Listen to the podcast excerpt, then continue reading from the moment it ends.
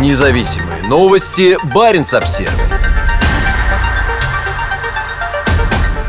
Появление электробусов в Норильске под вопросом из-за санкций. В городе уже установили две станции ультрабыстрой зарядки, но российская группа ГАЗ не может получить аккумуляторы иностранного производства для первых автобусов, которые должны пройти испытания в Заполярном Норильске.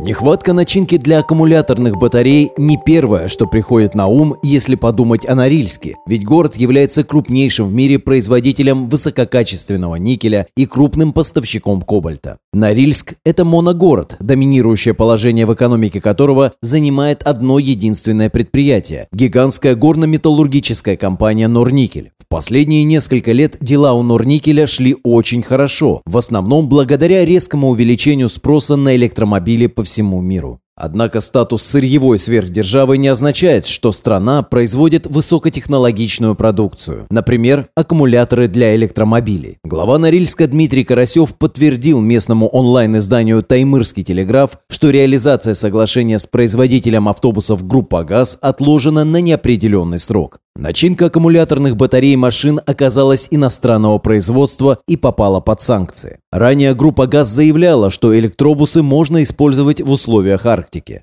Для начала город захотел купить два электрических автобуса для испытаний с намерением закупить больше потом. Пока мы ждем решения со стороны нашего партнера, российского производителя, цитирует Карасева издание. Автобусы должны были войти в эксплуатацию в 2023 году. Группа ГАЗ представила свой 85-местный электробус и зарядной станции в 2019 году. В прошлом году Москва решила, что к 2030 году все городские автобусы должны стать электрическими. На линиях Мосгортранса уже работает около 600 электробусов. Помимо газа, электрические автобусы также выпускает КАМАЗ. В российских городах, например, в Заполярном Мурманске, традиционно используются троллейбусы, получающие электроэнергию от проложенных по воздуху проводов. Западные санкции были введены после вторжения в Украину. 15 декабря США объявили о финансовых санкциях в отношении акционера Норникеля, сверхбогатого олигарха Владимира Потанина. Ранее за связь с российским правительством он был внесен в санкционные списки Великобритании и Канады.